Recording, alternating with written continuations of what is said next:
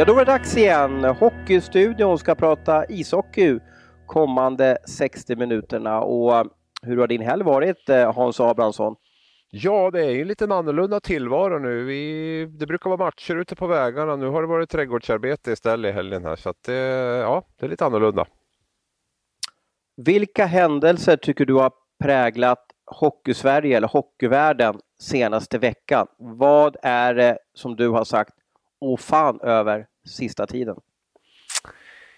Ja, det måste väl ändå vara, dels har vi ju den här soppan får vi ändå kalla det på Svenska ishockeyförbundet. Eh, dels har vi naturligtvis Hellqvist Gate som har verkligen rör upp känslorna i, inte bara i de berörda klubbarna och eh, sen var väl Roger Melins utspel här i helgen ganska så, eh, ja, jag ska inte säga att det kom oväntat, men, det, men han svingade rätt rejält. Vi har alltså bytt fokus från huvudtacklingar, offside i målgården, målvaktsinterferens, eh, sudden death-drama i semifinal nummer sju till uttalande i media. Och eh, Fältenmark-gate. Förstår jag dig rätt då? Ja, det stämmer bra. Sen skulle man väl kunna lägga till det här också med permitteringar och ansökningar om Tillväxtverket om hockeyspelare ska ha rätt att ta till statligt stöd och, och sådana saker. Men det är ju en lite djupare fråga. Men, men de tre som har varit mest åh fan så har det nog varit de tre jag nämnde. Men du, du har, ju, du har ju verkligen vänt på alla stenar och grävt dig ner till Kina känns det som för, för att ta reda på all fakta om permittering. Kan du förklara för mig och våra lyssnare som vi vore fyra år gamla, hur ligger det till? Vad är upplägget? Ja, det vi kan säga är ju att alla, det är ju ganska nytt för oss alla det här med, med den här korttidspermitteringar eller korttidsarbete eller vad man nu ska kalla det för. för någonting då. Men, men det är ju en, en, en, eh, en möjlighet som har öppnats då i samband med coronakrisen här att staten går in och man kan gå ner i arbetstid helt enkelt. Ända ner till 80 procent Eh, kan du väl gå ner nu tror jag. Det var 60 förut då, att du, att du är ledig 60 procent eller 80 då. Ehm, och sen får du stor del av din ordinarie lön får du i, i ersättning då, upp till 44 000 ska vi väl tillägga. Och det här är väl under en kortare period, om jag förstått det rätt i alla fall, några månader det handlar om här. Och det vi kan säga är väl att samtliga SHL-klubbar har ju i alla fall permitterat sina spelare. Sen är det ju skillnad med om man ansöker om ersättning hos Tillväxtverket. Men det kan man väl också säga att en övervägande majoritet har gjort då för att... Eh... Och det här blir en moralfråga eftersom kanske eh, 10 av 14 SHL-lag kanske hade spelat klart nu, det vill säga de har inga mer intäkter utan bara kostnader fram till kanske eh, september, får vi väl säga faktiskt då.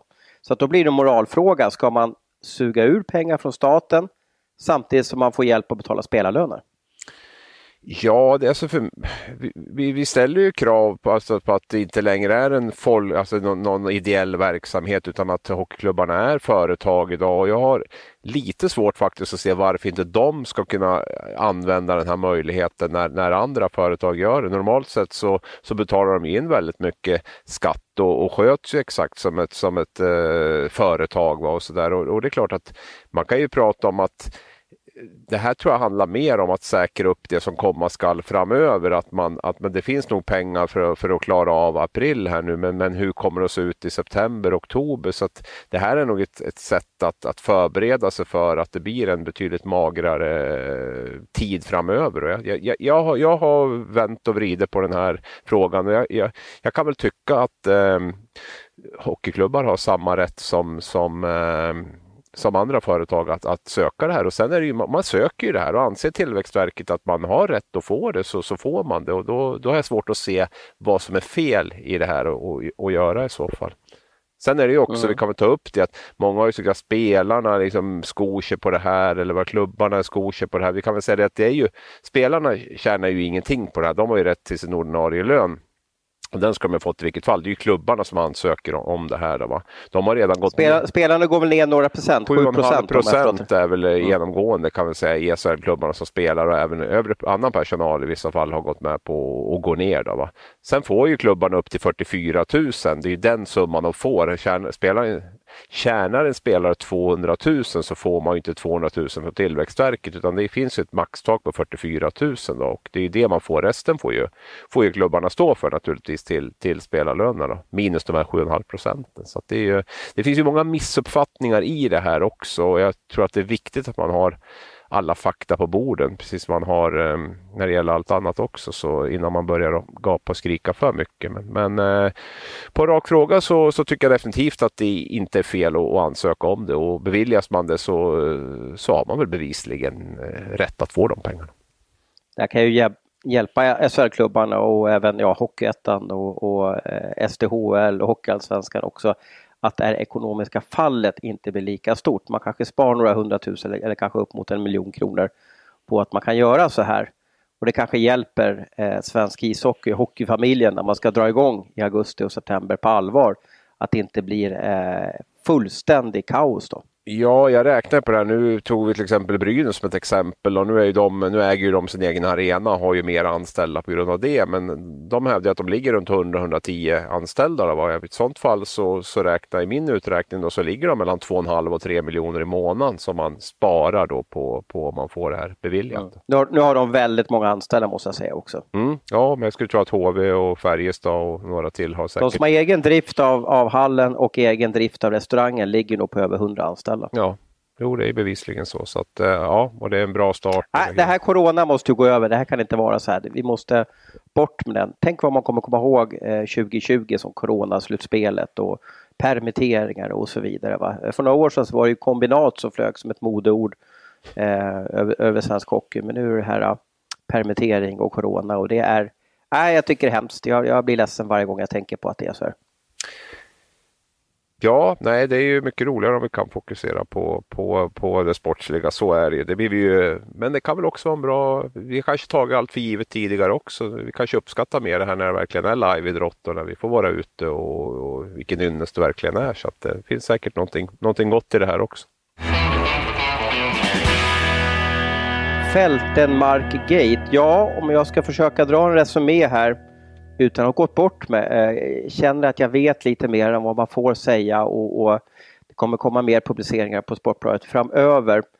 Eh, men, men, fakta är att Anders Fältemark, som, som kanske för, är han känd för den breda skaran, Abis? Det tror jag inte eh, faktiskt. Nej. Utan det handlar nog mer om eh, oss journalister till stor del som haft mycket med, med, med Fältemark att göra. Inte minst via hans eh, pressutskick med, med diverse matchfakta under de här landslagsturneringarna. Då poppar de in eh, från alla olika landslag. Allt från U16 till damkronorna till Tre Kronor och, och, allt vad det var. Och sen jobbar vi ju tajt under turneringar, inte minst JVM och VM då som vi har varit på under 15 års tid här nu.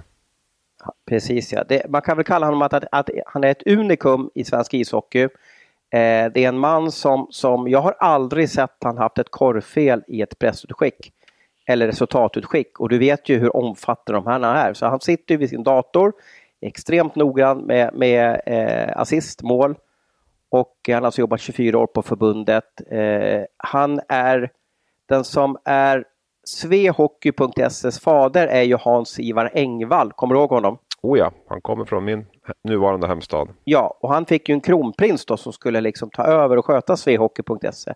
Och det var ju Fältenmark då, så alla ni som använder Svehockey.se där ute, tänk lite extra på Engvall som tyvärr avlidit och även på Fältenmark då. De har gjort ett jättejobb för att Svehockey.se ska, ska förgylla vardagen för, för många där ute. Men nu har Fältenmark fått sluta Anledningen är lite oviss. Eh, det har varit ett jätteupprop eh, där eh, eh Lennart Hovelius, ja hur ska vi beskriva honom förresten? Då? Det blir så många, det blir mycket namedropping här och folk kanske inte har aning vilka jag pratar om. Legendarisk landslagsläkare i Tre Kronor. Jag tror han var 21 år var han landslagsläkare där och en person som inte bara eh, botade skador utan även såg till att humöret var på, på topp där. Älskade ju practical jokes och, och, och sånt där. Eller älskar kanske vi ska säga.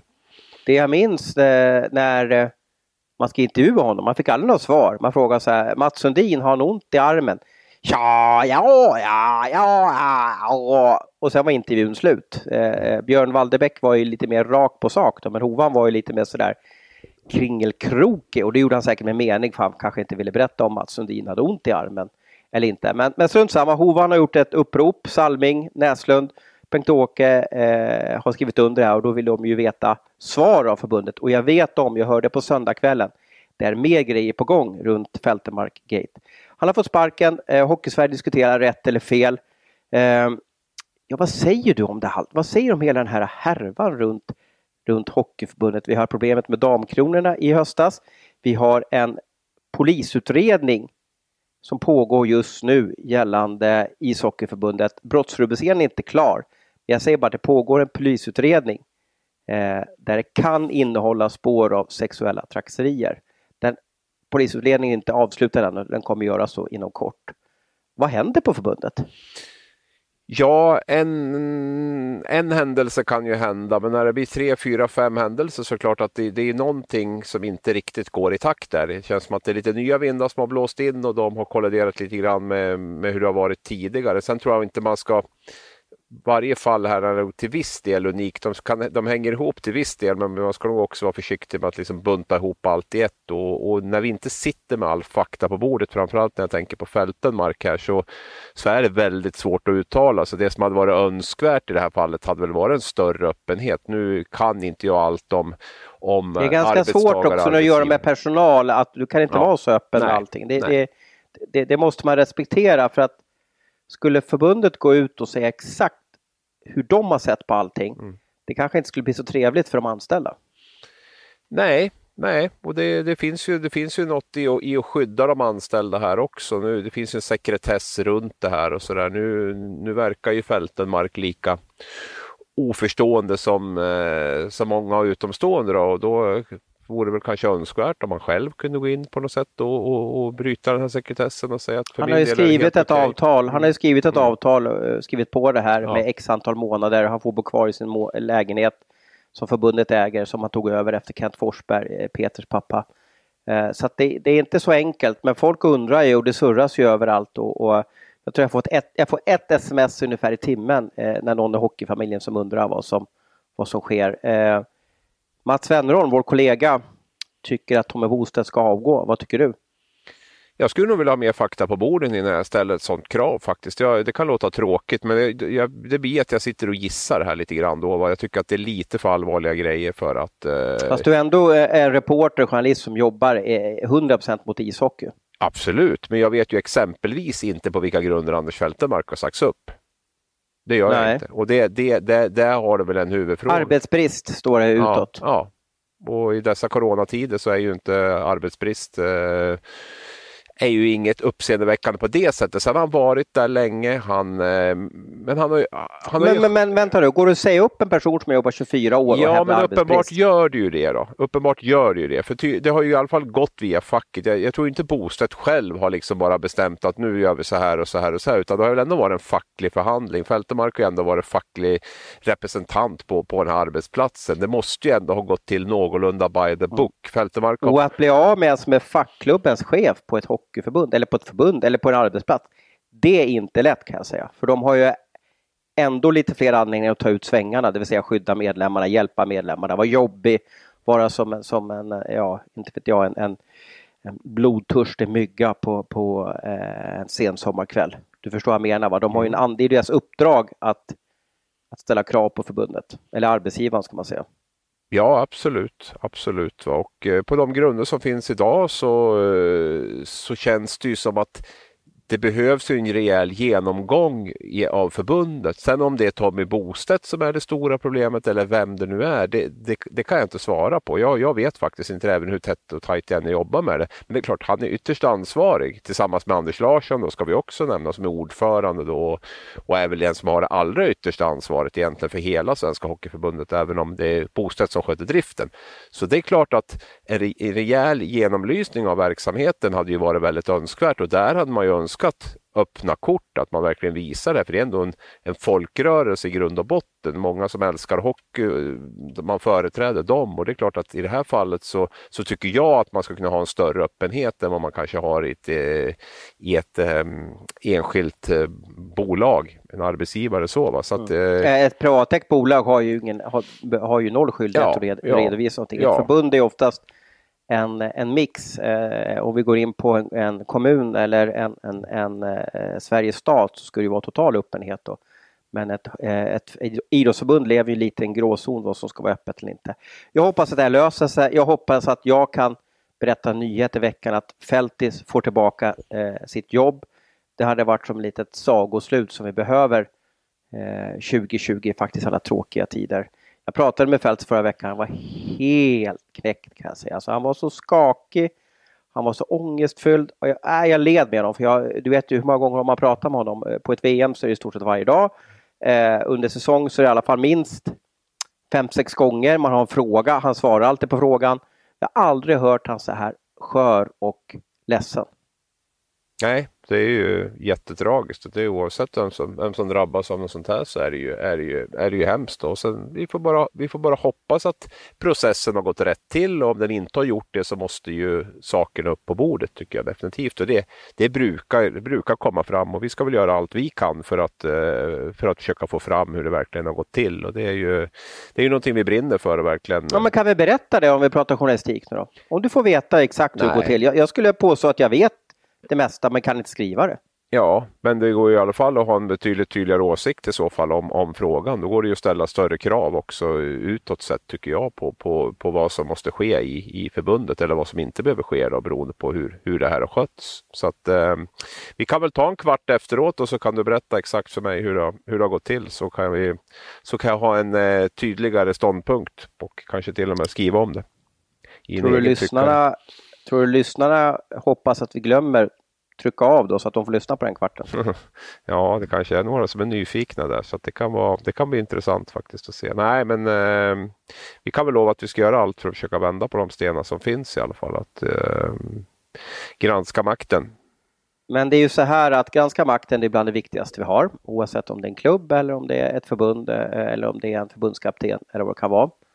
Eh, det som gör det väldigt svårt i det här fallet är att om du tänker in i situationen. Eh, förbundet är en, jag tror jag säga, ganska tuff arbetsplats, lite, lite grabbig arbetsplats. Eh, nu blir den som eh, gjorde den här polisanmälan nu som, som ligger till grund för utredningen på förbundet. Även fast den personen, Fältmark, var fackklubbens ordförande så får han sluta. Vad tror du det gör hos öppenheten, eh, modigheten hos de andra anställda på förbundet. Ja, om det är enda anledningen till att de får sluta så är det klart att det är ju för det första inte fog för en uppsägning och för det andra så kommer det väl att leda till att, att folk eh, skräms till tystnad naturligtvis. Då. Nu... Det var väl dit jag försökte komma. Ja. Jo, men så är det ju. Och, eh... Om du har en kollega som du upplever eh, eh, försöker liksom, vi måste ha bättre stolar på arbetsplatsen, vi måste göra det här. Och så får han sluta för att han är ja, den här jobbiga myggan på augustikvällen. Det är klart man håller käft och bara gör sitt. Ja, om det är anledningen till att han får sluta, att han är, att han är jobbig och ställer relevanta krav så, och gör korrekta saker. Så då är Nej, ju... men jag menar, effekten har ju blivit att det är så. så att säga. Sen kan vi liksom nysta ner oss väldigt mycket, men effekten är ju att den som är fackklubbens ordförande mm. har fått sluta på grund av arbetsbrist. Mm. Det är för mig en ganska stark signal om jag jobbade på en arbetsplats. Oj då, nu drar jag mig tillbaka. Mm. mm. Ja, jo, nej, men det, det, så är det ju. Så är det ju. Jag fortsätter hävda att jag inte riktigt har hela bilden än, men eh, den har du lite bättre än mig och jag märker att du är lite mer offensiv än vad jag är i det här läget. Ja, vi får se vad som händer. Eh, vi ska inte sluta och granska makten, det lovar jag i alla fall. Ja, vi går väl tillbaka till den här ofanismen. Eh, kommer du ihåg hur jag beskrev det förra veckan? Ja, det var väl jag som tog upp det va? Och du började dra en eh, episod med Sigurd Glans där har jag för mig. Precis, han ja. sa att ofanismen är det viktigaste vi har som journalist. När läsaren eller lyssnaren eller tittaren har sagt åh fan, då mm. har man lyckats. Ja. Och vi kommer nu till två sektioner i podden här där, där jag tror att många i svensk hockey eh, antingen de slog upp laskan eller, eller mobilen eller paddan eller datorn eller, eller tittade på någonting sa åh fan, och båda grejerna berör ju Leksand då. De har haft en händelserik månad måste jag säga här. Eh, om vi isolerar Hellqvist och Roger Melin, vilken av de här händelserna tycker du är mest fascinerande och spännande att bevaka? Vilken har du fått mest ofanismen kick av i, i, din kropp? Nej, men det är väl Hellqvist naturligtvis. Den berör ju på, på ett helt annat sätt skulle jag vilja påstå, även om, om Melins svingar åt höger och vänster också har skakat om lite så är väl Hellqvist är väl eh, högt upp på vår lista över saker som har engagerat mest. Det ju, kan ju också bero på att det inte spelas så mycket matcher nu så att folk har, har mycket energi att lägga på, på just det här. Då. Men, men eh, den, den tycker jag slår bredare och eh, hårdare. Ja, nu börjar det bli på allvar också uppe i Örnsköldsvik. Det är insändare i, i, i, i lokala, eh, lokala tidningen Allehanda. Vi har Henrik Sedin, eh, Viktor Hedman uttalar sig eh, och Wernbloom tycker väl att, typ att lika bra att han packar ihop och åker. Eh, vi har uppgiften då att eh, Björn Hellkvist tar med sig modermålvakten eh, Bartosak. Eh, nu skulle jag säga att jag tycker inte den uppgiften stämmer riktigt för jag tror att det var Bartosak som blev lite sugen att komma till Leksand. Jag tror inte att Hellkvist har eh, velat dra med honom. Jag tror inte han skulle vara så våghalsig. Eh, och jag tycker heller inte att det är så stor skillnad i Bartosaks kapacitet och Janne Juvonen. Eh, det är en helt annan sak. Eh, men, men det här är ju så känsligt. Eh, vad är senaste nytt upplever du då?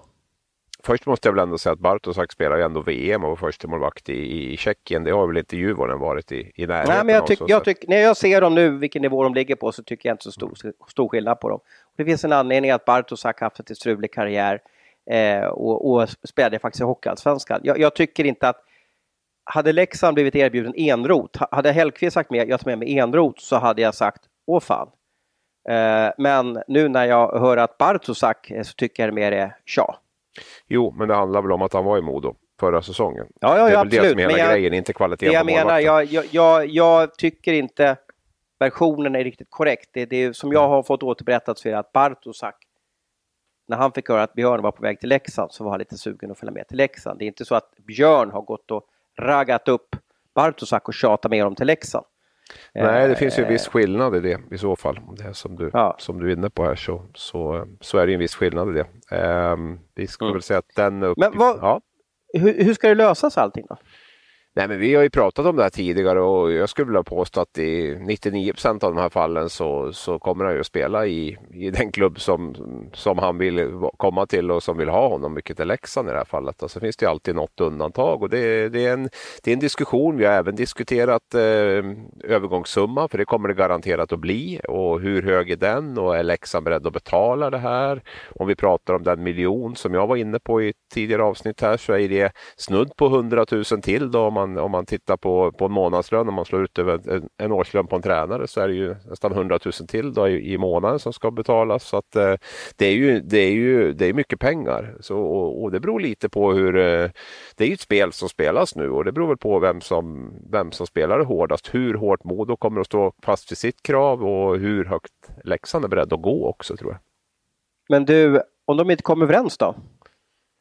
Ja, då, eh, då blir det ju väldigt intressant att se då, om, om, om nu Hellqvist eh, fortsätter träna Modo. Jag tror, ju inte, jag tror ju inte på det scenariot, men vi säger att om det nu skulle hända så eh, ja, antingen tränar han ju Modo eller så, eller så får han väl skura toaletter som vissa tycker att han ska göra. Då. Eller om det var suspar eller vad det var för någonting. Så att, det är väl de två alternativen där. Vi har ju varit med ganska länge och vet ju också att saker och ting har ju en tendens att glömmas bort, framförallt om det går, går bra och, och sådär. Om han nu inte kommer överens och säger att nej, det gick inte att lösa med Leksand. Jag är Modos tränare nu och är beredd att köra all in på det. Så, eh, så tror jag inte, utesluter jag inte helt att, att, att så blir fallet. Nu vart det väldigt, väldigt stormande runt det här med, med Bartosak där nu om Hellkvist skulle vara den. Det hjälpte väl inte honom, om man säger så, att eh, vara kvar i Modo.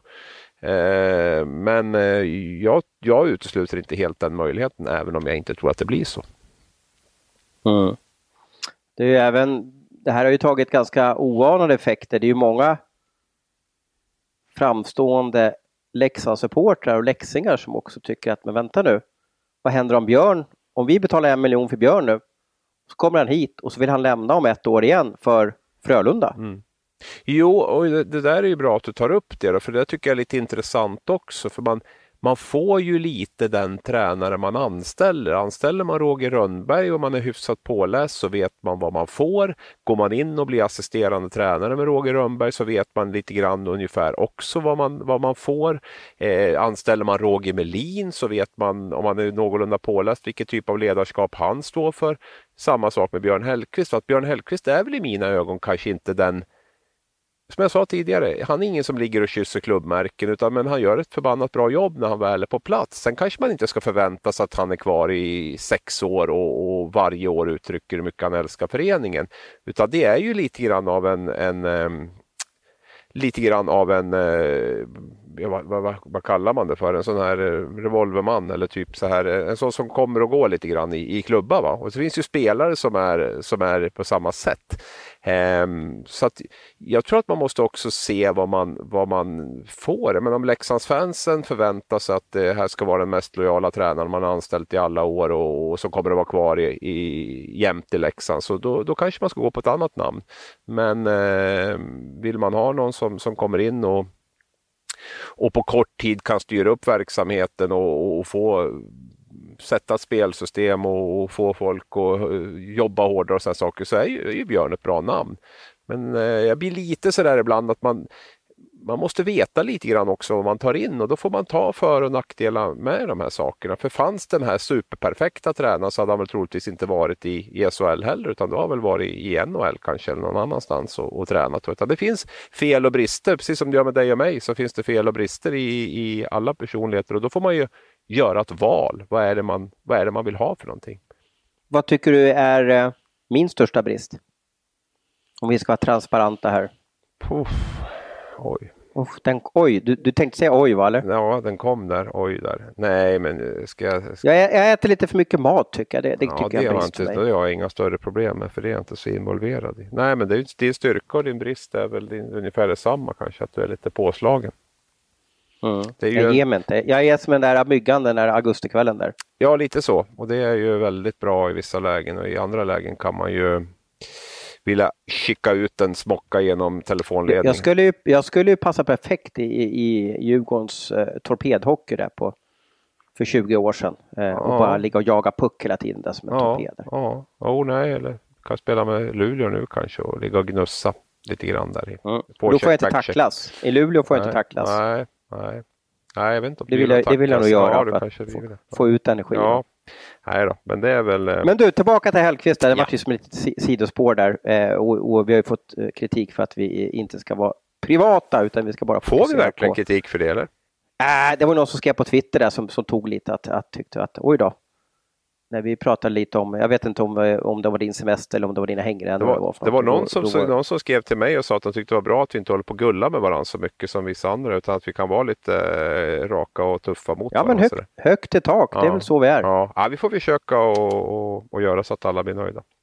Men Hellkvist då, mm. eh, jag tror att det kommer lösa sig den här veckan. Eh, jag tror inte han kommer att åka upp till Övik utan jag tror han kommer komma till Leksand i den här veckan. Eh, och, och, det, är lite, det är nästan lite synd att det inte är ett kval mellan SHL och Hockeyallsvenskan. Den går Modo och Leksand hade mötts i april 2021. Mm, ja, den hade varit någonting va? Det, den hade slagit ut Rönnberg och Thomas Berglunds eh, framtida slutspelsmöten, hur det, hur det kommer att gestalta sig. Det, men det hade väl varit en perfekt dramaturgi i det. Men eh, nu, nu har vi inte den möjligheten så att vi får väl se om eh, det ska vara om eh, Leksand åker ur då möjligtvis och, och så möts Modo och Leksand om ytterligare ett år då i, i, i en allsvensk final där. Mm. Men då står ju inte Hellkvist i, i Leksands bås. Tror du inte? Lämnar han om de åker ur? Jag tror han säkert har en out. Jag tror att han, vill, han är sugen på SHL nu i alla fall. Ja, se många som är heta där och vill hugga honom då om han spelar ner Leksand. Är det något mer du vill säga om Hellkvist? För det här har du även du pratat med dina kontakter, källor, du har säkert kanske med pratat med frugan om det här. Är det något mer som du tycker, någon vinkel eller någon belysning eller någon analys på det hela som inte har sagts? Nej, men jag tycker väl att jag tycker väl att jag fick fram det lite grann som jag var inne på, för det har jag känt och gått och, och gnulat lite på själv här just det här. Och det gäller inte bara Hellkvist utan det gäller alla typer av tränare och spelare så är man de, alltså Hockeysverige är inte jättestort och pratar du runt med folk och pratar med spelare eller ledare som har haft någon annan så, så får man en hyfsat bra bild av, av personen. Sen kan det alltid hända saker under resans gång. Men, men det jag menar med Hellkvist är att det är som att folk är förvånade nu att han inte är superlojal med Modo när han får ett erbjudande från, från eh, SHL. Och för mig kanske inte det är jätteöverraskande på ett sätt. Alltså, så det, det... Men han tycker ju också att Modo har svikit honom lite, jo. som hela laget är borta. Jo. Och han kände sig trött redan innan Leksand ringde. Jag vet inte om folk har missat det här, utan det här är ju inte, det är kanske 50 Leksands fel, eh, med 5% lika mycket att han kändes lite färdig med Modo. Jo, och det man kan säga mot det på den då är väl i så fall att jag menar i januari jag vet inte om det var så himla mycket bättre då. Alltså, vi har samma ledning lite grann. Med, med, Om du låg väl Modo tvåa hade chans på jo, SHL? Jo, absolut. Men man har ju De kunnat... tryckte in Bartosak och satsade liksom. Så. Jo, men han har ju kunnat sagt också att jag vill avvakta den här säsongen innan vi, innan vi går vidare. Va? För jag menar, det har väl funnits tveksamheter där tidigare. Jag tror det var ett tufft slag för han där när, när sportchefen försvann med Sundlöv där och de fick bygga nytt. Och jag tror att han och, och Videbro inte alltid har gått i takt eller dansat i takt som det heter. Eh, omställning med en ny sportchef som kommer in som aldrig har varit sportchef på det sättet tidigare på, på, på seniornivå i Fredrik Glader där och det tror jag också har har bidragit till att, eh, men de här grejerna fanns ju delvis på plats också i januari så det, det, måste väl ändå kunna, jag tror med facit på hand så, så hade han nog velat gjort om det beslutet där och eh, mm. det är ju mycket det som har skapat den här situationen. Just att man skriver under ett treårskontrakt som man kan bryta efter ett år. Men, men gör det i januari. Det är ju inte så att... Lite som eh, Linus eh, Gate, kan man, eller, eller fallet då. Han skrev också ett nytt kontrakt och, och lämnade för Ryssland där då. Ja, sen blir ju en tränare känsligare än, än en spelare. Så är det. Det finns ju 22 spelare och, en tränare så det, det, det, det är på olika sätt. Där. Men eh, jag tror som du att han kommer att stå i Leksands bås eh, till hösten här om det nu, om det nu blir spel. Du, eh, vi säger att det blir en miljon i köpeskilling då, eh, transferkostnad. Är det värt det för en tränare? Jag förstår ju om det är Conor McDavid, men, men är det värt att lägga, om vi säger på årsbasis kanske 80 000 eller på tvåårsbasis 40 000. Mm. Eh, är det värt? Är det värt att lägga det? Alltså, eller ska man omprioritera tränarfrågan då? För allt har ju en kostnad kan man ju säga. Jag kan tänka mig att Leksand är intresserad av vad Joel eh, Quinwill i NHL men, men man kanske inte har råd att anställa honom. Man kanske är intresserad av andra prominenta tränare men det finns ju en prislapp hela tiden att, att rätta sig efter. Jag tror ju att det, att det är värt det. Sen är det ju inte optimalt att behöva lägga de pengarna på det. Men jag har sagt det tidigare i den här podden att eh, med tanke på vad Leksand och andra SHL-klubbar har, har kastat pengar på genom åren så, så behöver det definitivt inte vara, vara fel. Och om vi nu säger att det blir en miljon då och, och lägga det på, på att få in en, en tränare som kan, eh, som kan göra alla spelare lite bättre och få lite mera utväxling och då får man kanske hellre avstå från den där ytterforwarden i tredje kedjan där och, och köra med en ung kille istället. Så att det, jag, jag, jag kan tycka att det är... Eh, jag kan också tänka mig att Hellqvist säkert också kommer att gå ner i lön åtminstone första året här för att delvis kompensera den här övergångssumman där och det gör att den inte blir fullt lika stor. Då. Så att eh, ja, på en rak fråga så tycker jag att det kan vara värt att göra det i, i rätt tillfällen. Sen har ju Leksand satt sin sits så nu är vi inne i ja, snart inne i maj här och, och, man har ingen huvudtränare och det är klart att det, det,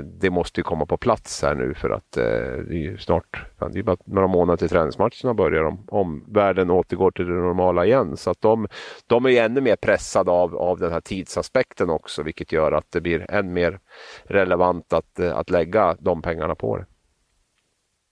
Mer kommer följa i Hellquist Gate. Eh, vi ska återkomma till Leksand här. Det har hänt mycket runt klubben.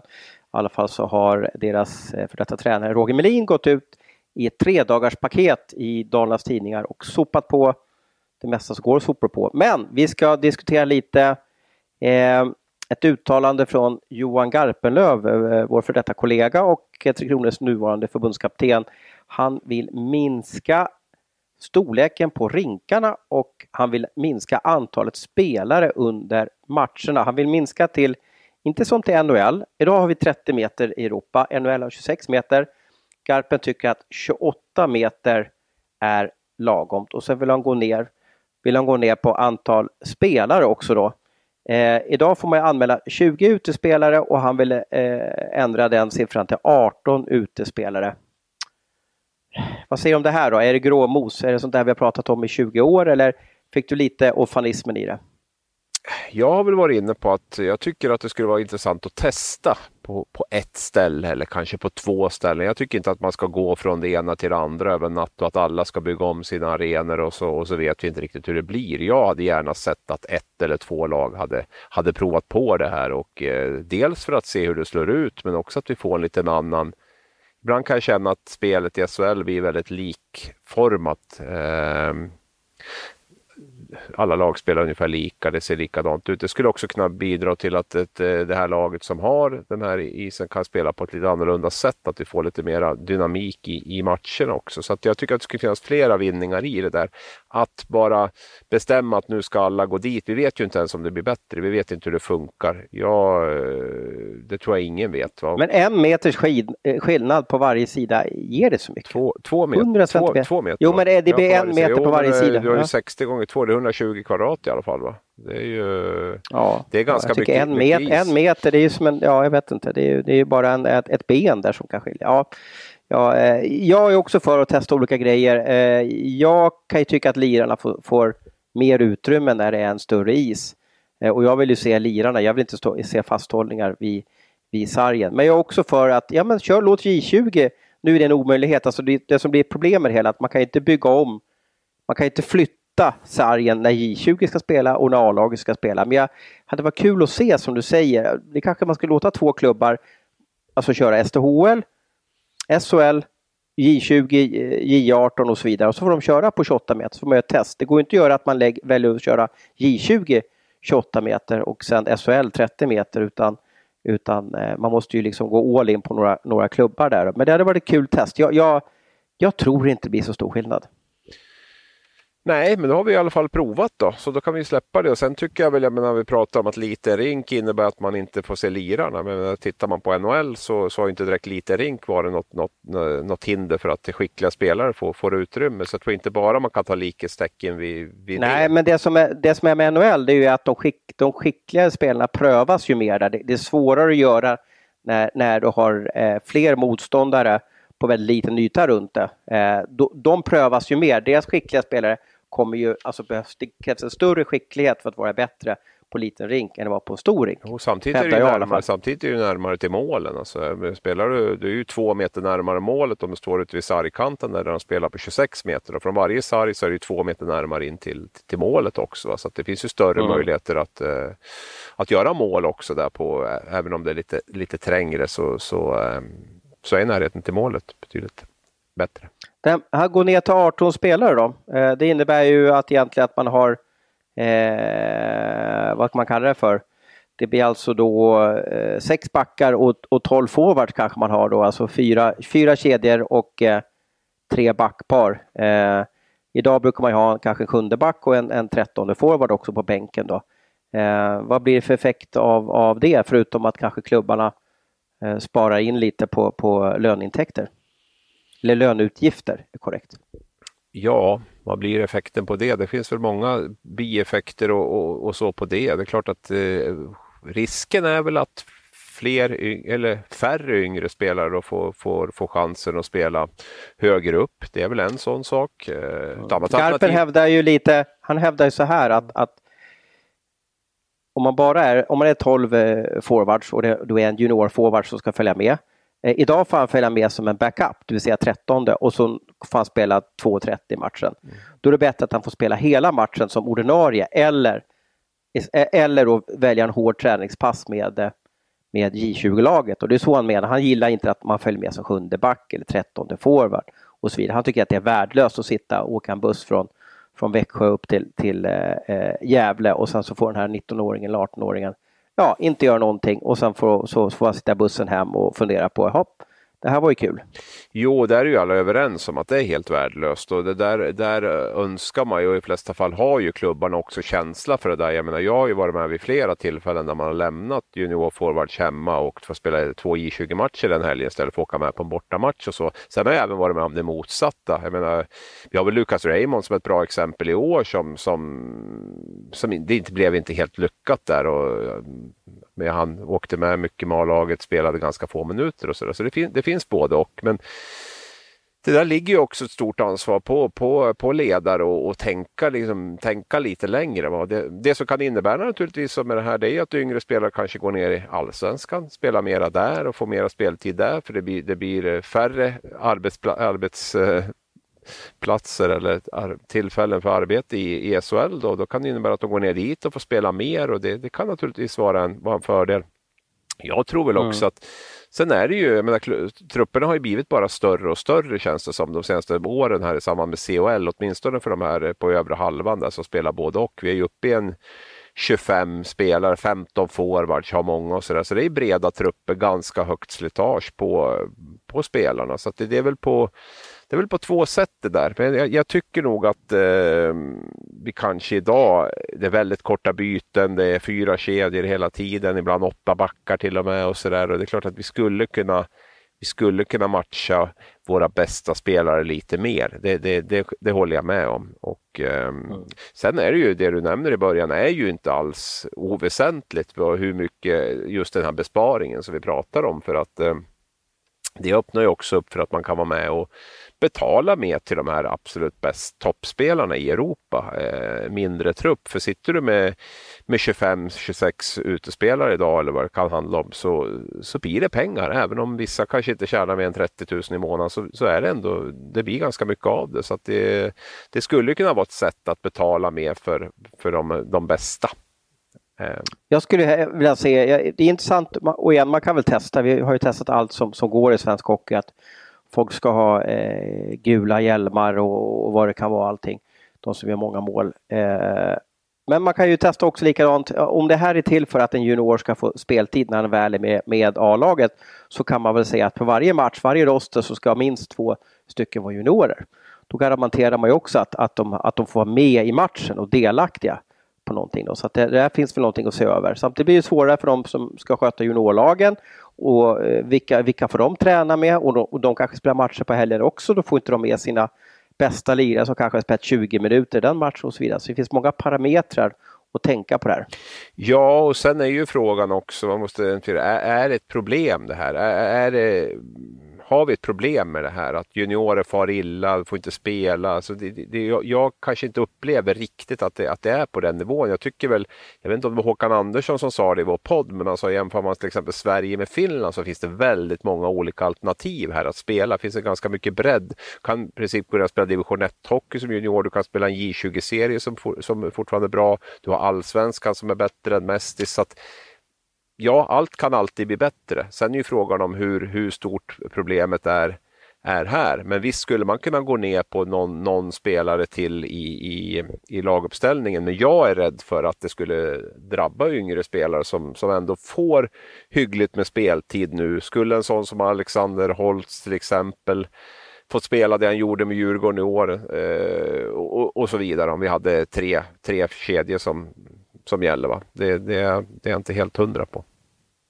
Nej. Så det finns, nej. alltid, det finns alltid några fall som inte blir bra, det finns andra fall som, som blir bra och eh, jag upplever inte direkt att det här är en alarmerande fråga med, med just antalet utespelare. Och, jag menar klubbar idag kan ju också, det finns ju inget tvång att du måste vara så här många. Det är ju upp till klubbarna själva också att, att kunna göra mm. det om man vill. Va? Det... De fyller ju alltid ut till max. Liksom ja, av någon anledning. Då. Nu har de ju alltid nästan tre målvakter också. Det, det känns ja, ju registrerad, de... men det kan man ju mm. förstå också. Om en målvakt blir skadad så är det en utsatt position för då, då kan man ju hamna i ett läge där man får, får ställa in antingen en 60-åring som inte har stått eller en 16-åring. Ja, eller en 16-åring som, som inte är mogen för det heller. Va? Så det, det, det, kan jag förstå.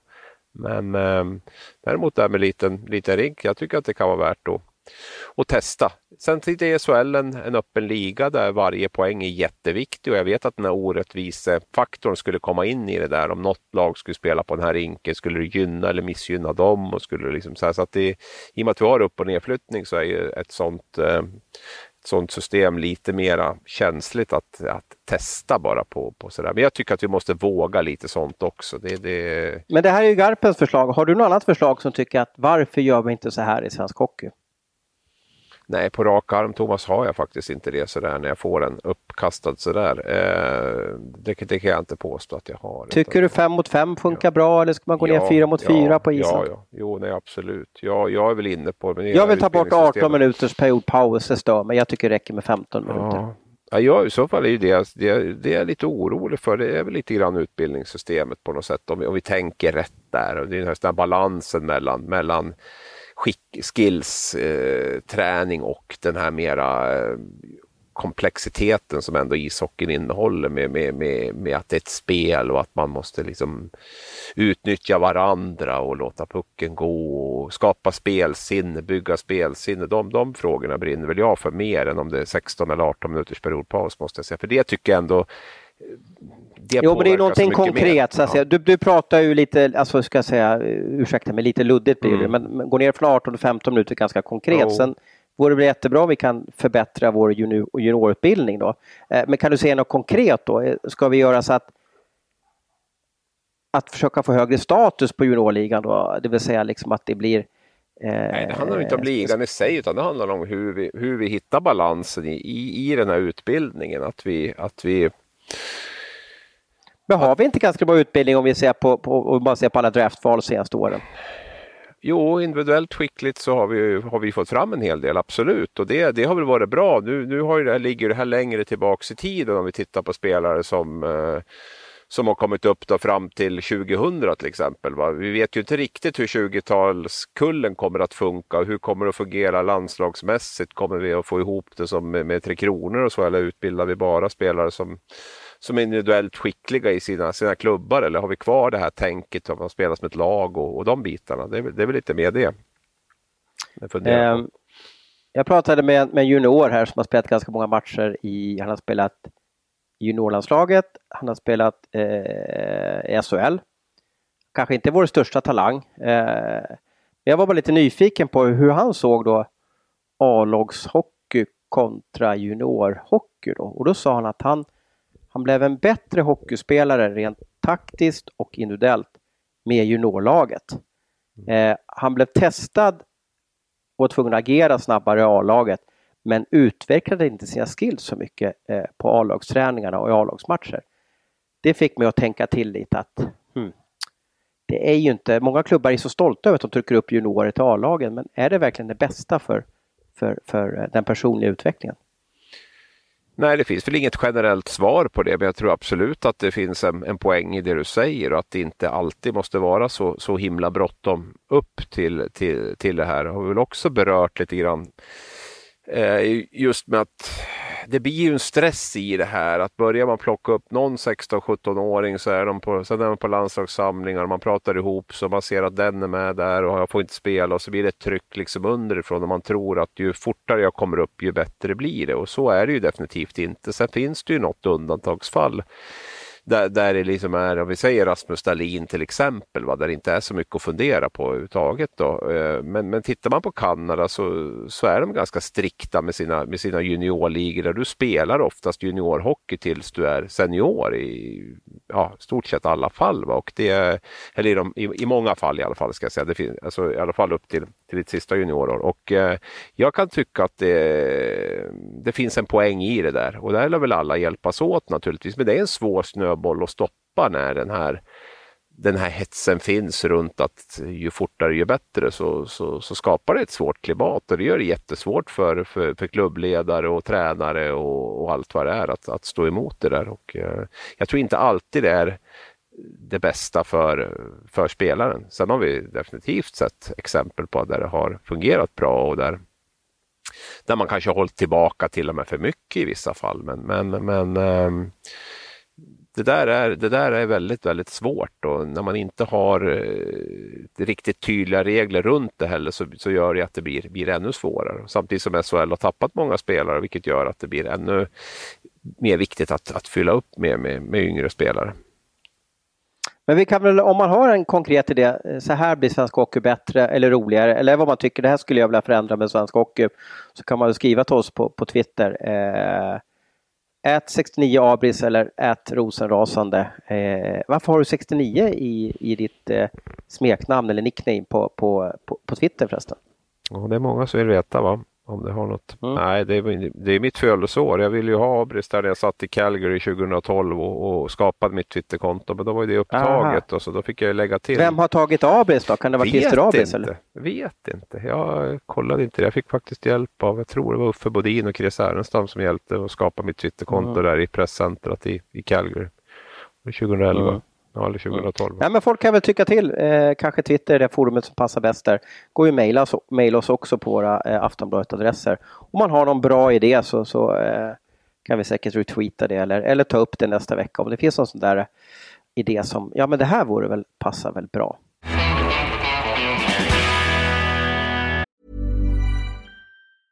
A lot can happen in the next three years. Like a chatbot may be your new best friend. But what won't change? Needing health insurance. United Healthcare Tri Term Medical Plans are available for these changing times. Underwritten by Golden Rule Insurance Company, they offer budget friendly, flexible coverage for people who are in between jobs or missed open enrollment. The plans last nearly three years in some states, with access to a nationwide network of doctors and hospitals. So, for whatever tomorrow brings, United Healthcare Tri Term Medical Plans may be for you. Learn more at uh1.com. Jag läser ett citat här i eh, Dalas Tidningar, det som tidigare hette Falukuriren. Det är Roger Melin som uttalar sig om varför Spencer Abbott hade en eh, mindre bra säsong. Jag tror inte han har tänkt på att sköta sin fysik på flera år om jag ska vara ärlig. Och sen så fortsätter han, eh, det här är mest, mest, en av de mest fascinerande sågningarna som jag varit med om på en hockeyspelare. oftast är det ju så att vi vill ha känslor och, och bra citat och så vidare. Eh, men, men det här eh, blev väldigt spännande att, att eh, eh gå igenom. Jo, Spencer var, jag citerar fortfarande Roger Melin, Spencer var en av få personer som jag inte kom underfund med. Hur, hur fan ska jag behandla honom egentligen? Ska jag, liksom, ska jag liksom piska honom eller klappa honom arslet? Jag kom inte riktigt underfund med honom om jag ska vara ärlig. Eh, och sen är han inne på att han var dåligt tränad och, och, och hade ingen energi och så vidare. Så att det är faktiskt 3000 tecken. Ja, eh, vi pratar Husqvarna motorsåg deluxe. Alltså ja, det är väldigt spännande. Eh, och vi kan väl gå igenom kritiken sen och vad du tycker. Men, men jag undrar varför väljer Roger Melin, ska vi se, 61-62 år, eh, att, att säga så här. Han var ju ganska tuff mot Brynäs också när han fick lämna Brynäs för, för två år sedan. Jag tror det är ett sätt att skydda sig själv. Okej. Okay. Sin egen att prestation. Nu fick, jag, nu fick, ja, att nu fick jag sluta igen. Oj då, ja, nu måste jag berätta varför det blev fel. Mm. Lite så. Ja. Är det schysst då? Nej, alltså jag, eh, vi vill ju ha, alltså det är ju jättebra intervju, bra publicering av DT. Det är ju uppfriskande att Roger Melin säger vad han tycker men, men eh, för min del så, eh, så blir det lite bäsk eftersmak på det måste jag säga. Jag, jag tycker mm. att han borde vara större än så om jag ska vara helt ärlig. Jag, jag upplever det som ett sätt att, att till mycket skydda sig själv och det som jag har skummat igenom de här tre intervjuerna och, och, och sådär. Jag, jag hittar ju väldigt lite självrannsakan och självkritik i det här. För att ytterst har ju han varit ansvarig för det här och jag menar an, alltså dels så handlar det väl om att det går ju också att träna upp spelare under säsong och är de inte tillräckligt bra tränade så får man ju låta bli att spela dem. Det statementet måste man ju göra. Men han har varit ja, då, får han ju sättas, då får han ju sättas på, på gym och han får sättas på, på näringslära och så vidare. Och så får han köra stenhårt och så får man välja att inte spela om tre veckor. Jag, jag hittar till citat här. Eh, Spencer var grymt dåligt tränad, såg ut som en liten pojke i kroppen. Ja, jag var ju livrädd att han skulle gå sönder så fort han fick en tackling. Och det här är ju också som jag varit inne på att om man är hyfsat insatt, pratar med folk och så, så vet man lite grann vad man får om det så är Hellqvist, Roger Melin eller Roger Rönnberg eller Spencer Abbott. Spencer Abbott hade ju redan i Frölunda ett rykte om sig att inte älska gymmet, inte älska att träna. Jag vet att Djurgården ville ha honom efter Frölunda-tiden men Spencer ville inte gå dit för Robert Olsson var där och då visste han att det innebar långa dagar och var inte så sugen på det. Eh, valde lite andra alternativ istället, gick till Mora förra säsongen kändes väl inte som någon spelare som drev det laget eller som, som, som var i toppfysisk form, men han har en spetskompetens i powerplay. Man, man vet ju lite, ganska mycket vad man får med Spencer Abbott. Och mm. om det nu är så att Roger Melin absolut inte kan stoppa stoppa den världen. För Roger Melin har ju varit i den här svängen också. Han borde väl ha hört de saker som jag har hört. Som, som, alltså, om nu är det inte Roger Melin som värvar spelare utan det är Thomas Johansson. Dit. Men om han ja. nu inte kan stoppa den värvningen då, om han nu absolut inte vill ha den så får han väl på något sätt då markera då att eh, han han inte är tillräckligt bra tränad. Jag petar honom och om inte ni accepterar det så, så, så tänker inte jag vara kvar här. Man måste ju sätta sitt... Man, det är ju svårt att komma i efterhand för jag upplever väl inte direkt att man har gjort speciellt mycket för att komma till rätta med det här. Och det är ju inte bara Spencer Abbott utan det är ju Zachrisson och det är Fransson och det är Ahnelöv. Alla de här spelarna har ju varit för dåligt tränade och i sak kanske Melin har en poäng och rätt i det. Men det här, jag tycker att det här forumet när man själv då har misslyckats. För på, på, på, något sätt så blev ju också de här spelarna och till viss del Leksands spel bättre när man bytte tränare. Nu kan det ju alltid bli en effekt när man byter tränare men, men det är också en tydlig signal och med de personer jag känner som, som har koll på Abbott så hörde jag i tidigt skede att han inte alls var speciellt förtjust i, i Melins ledarstil heller. Och är du en sån typ av spelare som kanske inte ja, inte tokkör i, i, i, alla lägen och under alla förutsättningar så, så underlättar inte det heller att, att eh, kemin mellan dem inte funkade. Men Roger Melin är ju ytterst ansvarig för att få fart på laget och få fart på spelarna. Det, så är det. Eh, och det har han definitivt inte lyckats med och jag, jag upplever inte att Roger Melin gick in i det här uppdraget i SHL med någon större energi heller. Jag var ju på plats i den här eh, Skoda Trophy där och han var ju ja, nästan, nästan raljant lite grann mot de äldre spelarna som han tyckte var alldeles för dåliga i de här träningsmatcherna. Så, så jag tror inte att det har, har blivit något bra där. Sen, sen har väl han naturligtvis all rätt att, att tycka och tänka om spelare både under säsong och efteråt. Men jag tror inte att det har hjälpt honom i det här fallet under säsong och det lämnar en liten ja, dålig smak i munnen tycker jag när det blir efteråt. Här. Framförallt kanske man har velat sett en lite, lite större självrannsakan för nu känns det som att nu hänger man ut spelare till höger och vänster här och, men själv så, så kommer man undan ganska bra från, från eh, kritik. Då.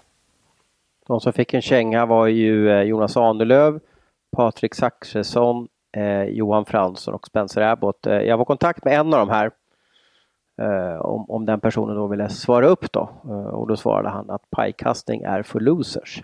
Mm. Gjorde, jag då, då, gjorde jag dåligt journalistiskt jobb där som inte lyckas få ur citat? Nej, men det är ju omöjligt att få folk. Det är ju väldigt svårt att få folk att, att, att prata om, om de inte själva vill och allra helst om man har den utgångspunkten på det så känns det ju ganska bestämt också att man, att man inte vill det. Va? Så att, eh, det, det, det, tycker jag absolut inte att du gjorde något dåligt jobb där. Men, men tror du det här skadade Leksand eller har det skadat Roger Melin?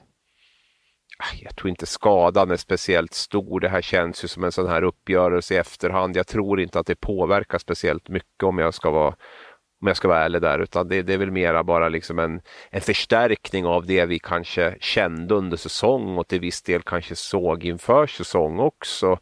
Ehm, det är också så man måste ställa sig. Liksom är, är Roger Melin rätt tränare för att hantera det här manskapet? Det, det var han ju uppenbarligen inte. Va? Det, det, det, kanske, det får väl Thomas Johansson också så att ta sin del av ansvaret. Men, men det man kan eh, det man kan konstatera med Leksand också är väl lite grann att man får ställa sig frågan där om det här Djurgårdsupplägget som man kör lite grann med, jag tror det är tre samlingar eller något under försäsongen där man tränar mycket på egen hand och sen är det tre test, eh, testsvängar om jag förstått det rätt som man kommer att köra. Eh, lite som Djurgården har gjort ute på Bosön där. Om det, om det är rätt upplägg, det kan ju vara att eh, det finns mer att hämta där runt, runt fysiken och, och bygga upp spelarna. Det, det betvivlar jag. Det gäller ju att ha rätt pannben. Jag vet ju själv eh, när jag ska träna så, så är jag, har jag väldigt lätt att, att glida undan om jag inte har någon som, ja ett grupptryck runt omkring mig. Eh, och har många spelare i mitt pannben då så då, då blir man inte så vältränad. Nej. Nej, men sen finns det ju alltid en risk. Jag menar, vi har ju pratat om det där. Men lockar du hem spelare som är runt 35 eller 33 och från varit ute i Europa många år och så där. Det är ju inte bara att sätta in dem och, och spela. Dels har du SHL som en speciell liga där du verkligen måste vara på tårna. Sen kan det ju mycket väl finnas en mättnadskänsla hos de här spelarna som har varit ute och tjänat pengar och gjort sitt äventyr och, och ska komma hem och, och sådär. Där gäller det ju att ha en ganska bra plan hur vi lockar de här och om man nu väljer att gå på det spåret som Leksand gjorde med, med, med de här den här OS-trion och Spencer Abbott och sådär så, så, så, måste man ju vara väldigt på tårna med hur man, hur man utnyttjar dem på bäst, eller hur man får ut maximalt av dem. För jag tror inte att det är något självspelande piano och, och, och plocka in en sån kvartett och, och sen bara tro att det, att det funkar. Nej, vi får väl se hur det går i alla fall. Eh, du ser Abis, vi fick upp ett program den här veckan också. Ja, det var jag aldrig riktigt orolig för faktiskt. Det brukar, det brukar alltid lösa sig på något sätt. Så där. Har vi haft några spännande värvningar senaste veckan, Thomas? Jag sitter och kollar här nu. Nu, nu tar jag ju till med ditt favoritord här. Oj, oj. Jag, jag läser ja. upp för dig. Emil Forslund, Brynäs till Växjö. Johan Gustafsson, Adler Mannheim till Rögle. Tom Hedberg, Modo till Brynäs. Adam Pettersson, Skellefteå till Brynäs. Mattias Norlinder, Modo till Frölunda. Roman Will lämnar Rögle för Traktor och eh, Jesper Dahlroth lämnar Oskarshamn för Modo och Anton Holm lämnar Skellefteå för AIK och den unge målvakten Kalle Klang går till Kristianstad från Rögle. Det är de med SHL-anknytning. Vart det något åfall? Mm, nej, inte riktigt, utan mer en axelryckning. Ja. Eh, Johan Gustafsson tycker jag är kul att tillbaka i hockey. Jag, jag, har alltid tyckt synd om honom på något mm. sätt. Jag vet inte, du har ju följt honom sedan JVM där. Eh, jag vet inte, han blir på något sätt aldrig... Visst har du följt honom sedan JVM? Ja, eller? ja absolut. Ja. Jag, jag, tycker aldrig han får någon bekräftelse. Nej. Eh, jag vet inte varför. Nej. Jag vet eh, sådär. Men jag, nu har han ändå en chans och eh, kan lyckas i ännu en SHL-klubb då. Så att, vi får se hur revanschsugen är och bevisa att kanske Frölunda gjorde fel som valde bort honom för, ja, för ett år sedan. Då. Ja, jag pratade med sportchef för ett år sedan som sa det. Jag fattar inte att inte Rögle tar Johan Gustafsson, sa han. Men nu var det mm. så istället. Nu tog de Roman Will och det var ju inte så dåligt heller, och Rifalk där. Så att det, det är väl ingen som, det kunde inte ha gått så mycket bättre på målvaktssidan där i övrigt. Mm. Var tror du att eh, Rivik, Leksands Rivik hamnar någonstans? Ja, jag läste någonstans om att det troligtvis inte blir Leksand, men jag förstod aldrig att det riktigt var så när jag läste texten, att han säger det själv, att det inte blir, blir spel med Leksand där. Jag, han trivdes inte, trivdes, trivdes hockeymässigt men inte socialt. Okay. Han kom från New York, mm. Eh, kan vara ganska stor skillnad att mm. bo på bo på vischan i Leksand då. Ja, jo absolut. Eh, nej men alltså det låter ju mycket som att det blir SHL. Det jag har förstått med Rivik också är att han inte är jättedyr. Uh, hörde jag här i helgen nu. Att det ingen... Han vill ha upp sitt stats. Han, han vill spela ett lag som kan vinna och han vill få upp till sin stats mm. för att komma till KHL eller NHL. Mm. Jo, och där, uh, det är klart att både, både Färjestad och, och HV71 är ju, är ju ute efter en, en ja, första eller andra center naturligtvis. Så Rivik skulle ju passa in väldigt bra där. Uh, nu är ju inte det största städerna i Sverige, då, varken Jönköping eller, eller Karlstad, men betydligt större än Leksand. Så det, det kanske funkar. Um, Rögle är också en klubb som ska in en ersättare för Ted Brithén. Um, kan ju funka bra där också. Uh, skulle jag tro. Ängelholm är, ju lite Leksand. Ja, men man, man bor väl i Helsingborg alla va? Ja, inte alla, ja, precis. jag säga. Förlåt. Ja, jag bor i Köpenhamn men, men många har ju bott i, i, i Helsingborg där. Så det, det, ja, närheten till Köpenhamn och så. Ja, lite så. Då. Så det, är väl, det är väl tre klubbar på på rak arm där som man eh, kan tänka sig att eh, är säkert med och, och hugger där. Jag kan väl tro att ja, de tre ska jag väl säga där. Djurgården tror jag inte är aktuellt med tanke på att de har fullt upp att få in de, de spelare de har. Eh, Linköping har väl, har väl fyllt på hyggligt nu om eh, Palve är klar där nu då och eh, om man dessutom har Rissanen kvar där så det känns väl inte heller som att det är superaktuellt där med, med, med honom. Då. Men, men någon av de där tre. Mm. Ja, men det låter som en bra avrundning och eh, alla ni som lyssnar på oss, eh, tack för att ni gör det och eh, vi hörs om några dagar igen.